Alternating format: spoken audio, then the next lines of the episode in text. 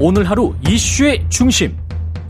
당신의 아침을 책임지는 직격 인터뷰. 여러분은 지금 KBS 일라디오 최경영의 최강 시사와 함께하고 계십니다. 네, 아, 청와대 집무실, 아, 대통령 집무실이죠. 이전 문제 조금 더 다뤄보도록 하겠습니다. 어, 윤석열 당선인 직속 청와대 이전 TF 팀장입니다. 윤한홍 국민의힘 의원 연결하겠습니다. 의원님 안녕하세요. 네, 안녕하세요. 네. 윤한홍입니다. 어제 어, 그 청와대에서 예비비 승인이 늘 사실상 거절을 거부를 하면서 이 일정이 네. 완전히 어그러진 건가요? 어떻게 보십니까? 지금 현재 상황을?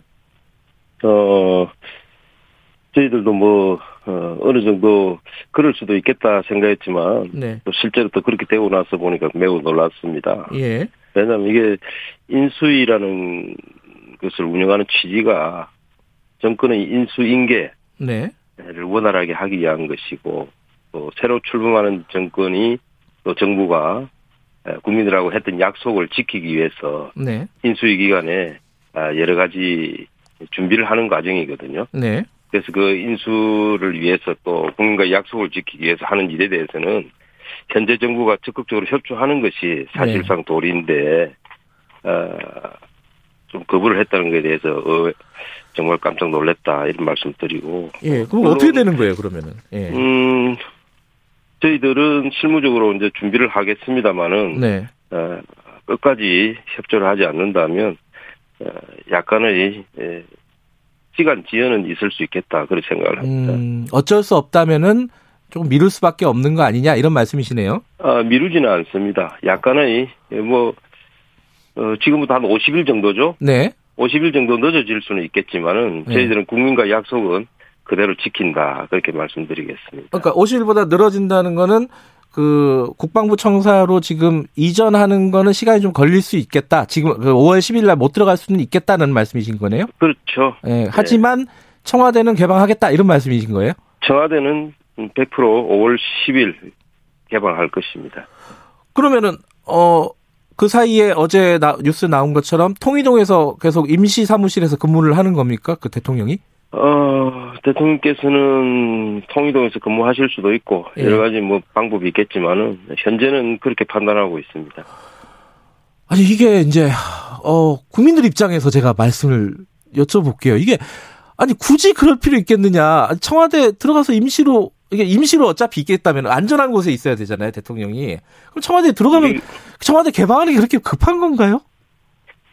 아, 우리 청와대는 예. 사실상 제왕적 대통령 문화의 상징이지 않습니까? 네. 그래서 제왕적 대통령제를 개혁하겠다. 네. 하는 것이 우리 윤석열 대통령 당선인만의 공약이 아닙니다. 네. 지금까지 거의 수십 년 동안 거의 모든 대통령께서 그렇게 하시겠다고 공약을 했고요. 네.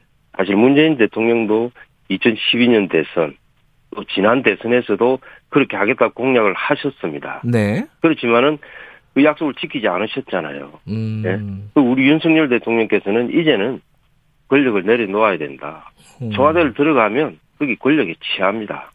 거기에다가 그 공간적 구성이 제왕적 대통령 문화를 버릴 수 없도록 하는 그런 구조가 되는 것이죠. 그래서 처음부터 들어가지 않겠다고 국민들께 약속을 했고 또 그것이 어, 지금 이 정부가 협조해 준다면 전혀 어려운 일이 아닌데도 불구하고 예. 그렇게 하기 때문에 저희들은 뭐 국민들과 약속을 지키는 것이 더 우선이다.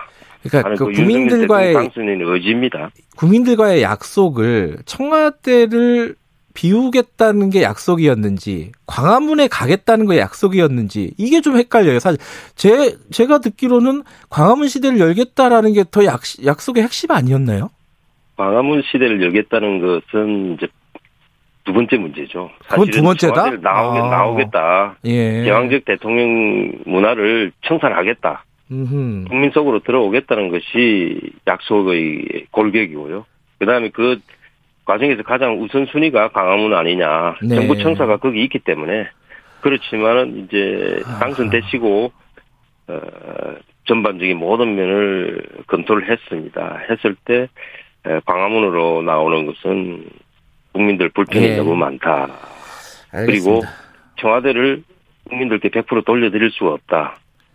그런 문제점 때문에 이제 용산을 검토하게 된 것이고요. 예, 예. 근데 용산이 이제 검토할 시기가 굉장히 딱 맞아 들어간 것이 이제 용산 공원이 네네. 가시권에 들어왔거든요. 네. 그렇다면 에, 이제 용산으로 가면 국민들 속으로 들어갈 수 있다 하는 그런 판단을 하게 된 것입니다.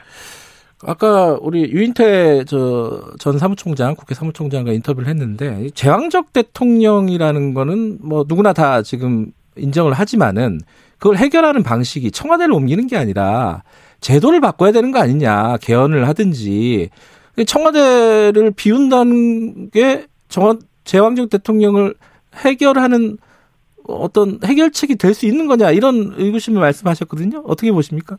그것이 출발점이라는 거죠. 출발이다. 왜냐하면 음. 예 출발이라는 거죠. 지금 청와대가 구중궁궐이라고 표현하지 않습니까? 네. 청와대 들어가게 되면 에, 국민들과 차단이 되고 사실 눈과 귀가 막힌다는 거예요. 음. 그래서 권력에 취하게 되고 네.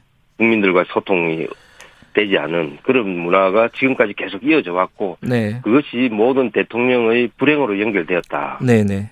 그래서 일단은 청와대를 나와야 되겠다. 예. 그 문제는 사실은 뭐 수십 년 동안 국민들께 선거 때마다 공약으로 네. 나왔고 국민들로부터 박수를 받았지 않습니까? 네. 그건 국민들도 다 그렇게 하기를 원한다는 거거든요. 그리고 지난 음. 대선 때도 이 공약이 국민들로부터 가장 큰 박수를 받은 공약입니다. 국민들의 컨센서스는 다 이루어져 있다. 그렇게 음. 보시고 보시면 될 것입니다. 네, 제가 제 임시 진행자거든요. 임시 진행자예요. 아, 네. 예, 예. 그런데 이제 제가 어제 오늘 인터뷰를 쭉 해보니까 예. 어제 이재호 고문도 이런 얘기 그런 얘기를 하고 오늘 유인태 사무총장 전 사무총장도 그런 얘기를 합니다. 아니 이해가 잘 안 된다. 그러니까 이 풍수지리설 이런 얘기까지 나오는 거 아니냐 이런 취지로 얘기를 해요 다들.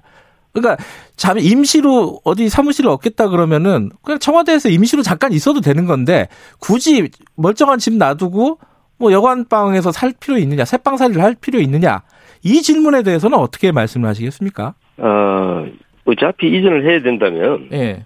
그 인수위 기간이라는 거는 사실은 다음 새로운 정부가 출범하면서 업무를 할 수 있도록 준비하는 기간이지 않습니까? 네네. 그리고 5월 10일 전에 에, 준비를 해서 5월 10일부터 새로운 정부가 출범할 수 있다 하면 그것이 가장 좋은 것이죠. 네. 왜 그러냐면 새로 출범하고 나서는 각종 현안 업무에 집중을 해야 됩니다. 음. 이 청사 옮기고 집무실 옮기는 일에 집중할 시간이 없는 거죠. 음. 그리고 만약에 다시 청와대를 들어갔다가 다시 이사를 하게 되면 두 번의 이사를 하게 되는 것입니다. 음. 엄청난 예산 낭비가 초래되는 거죠. 네. 그래서 할 수만 있다면 인수위 기간에 준비를 해서 5월 10일 날 딱 출발하면서 현안 업무에 집중할 수 있는 그것이 가장 좋은 것입니다. 만약에 그것이 완전히 불가능하다면 네. 다시 생각해 봐야 되겠지만은 알겠습니다. 얼마든지 가능한 일이거든요. 예, 예. 가능한 일을 하지 않고 임기가 개시게 되고 나서 집무실 옮기는데 에너지를 많이 소비한다. 그럴 필요가 없다는 것이죠. 알겠습니다. 그 용산 관련해서 한두 가지만 더 여쭤보고 마무리할게요. 그 예. 합참의장 출신들이 입장문을 냈잖아요. 예비, 예. 예비역 그 장성들이 안보상 위협하다 이런 취지인데 이거 어떻게 해결이 되는 겁니까? 조금 내용이 이제 잘못 알려져서 그런데요. 예. 합참의 이동이 핵심 인력과 시스템 일, 어, 이전이 전혀 없습니다. 합참의 네. 이전이 없기 때문에 네. 안보 공백 문제에 대해서 걱정하는 것은 에, 좀 기우다. 그리고 또 국방부 상황실을 청와대 상황실로 그대로 사용하게 되고 네. C4I 체계 운영도 전혀 어, 시간적 공백이 전혀 발생하지 않기 때문에 네. 에, 조금 내용을 잘 모르시고 걱정하신 거 아닌가 하는 그런 생각을 하고 있습니다. 일단 근데 이제 딱 가시 명시 그 뭐야 눈으로 딱 보기에는 대통령과 예. 합참 의장과 국방부 장관이 어찌 됐든 어 일시적으로는 거의 거의 같은 공간에 바로 옆 건물에 모여 있을 수밖에 없잖아요. 이거 좀 위험한 거 아니냐? 어떻게 보십니까? 아, 그거는 이제 우리 대공 방어 시스템이 잘 되어 있고 예. 또 평시에 뭐 로켓 미사일이 날라온다는 에, 가상을 하면 그렇게 생각할 수도 있겠습니다만은 네. 그렇지 않고요. 전시에는 지하 벙커에서 지휘를 하기 때문에 문제가 없습니다. 네. 네. 그리고 지금 그리고 또 예. 서로 가까이 있지 않습니까? 음. 그럼 신속한 의사결정이라든지 또 서로 소통의 장점도 있는 것으로 파악되고 있습니다. 또 하나 이제 출퇴근 문제인데 이 예. 출퇴근할 때 동선이 생각보다 좀 복잡하다. 이 언론에서 다시 한 번씩 가보고 이렇게 직접 운전해보고 해보면은 예. 시민들 불편이 꽤 심할 것 같다. 이런 지적에 대해서는 어떻게 생각하십니까? 어, 동선을 이제 보통 일반적으로 생각하면 예. 그 이태원을 통해서 삼각지로 가는 그 길. 네. 어떤 그 길을 생각하면 삼각지 주변에 교통 체증이 심하죠. 예. 그러다 보니까 그런 걱정을 하는데 그 길이 아니고도 한 세 가지 정도 추가로 갈 수 있는 길이 있습니다. 네.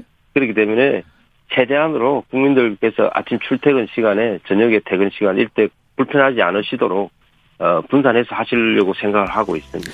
알겠습니다. 오늘 말씀 여기까지 듣죠. 고맙습니다. 예, 고맙습니다. 윤석열 단선인 청와대 이전 TF 팀장 국민의힘 윤한홍 의원이었습니다.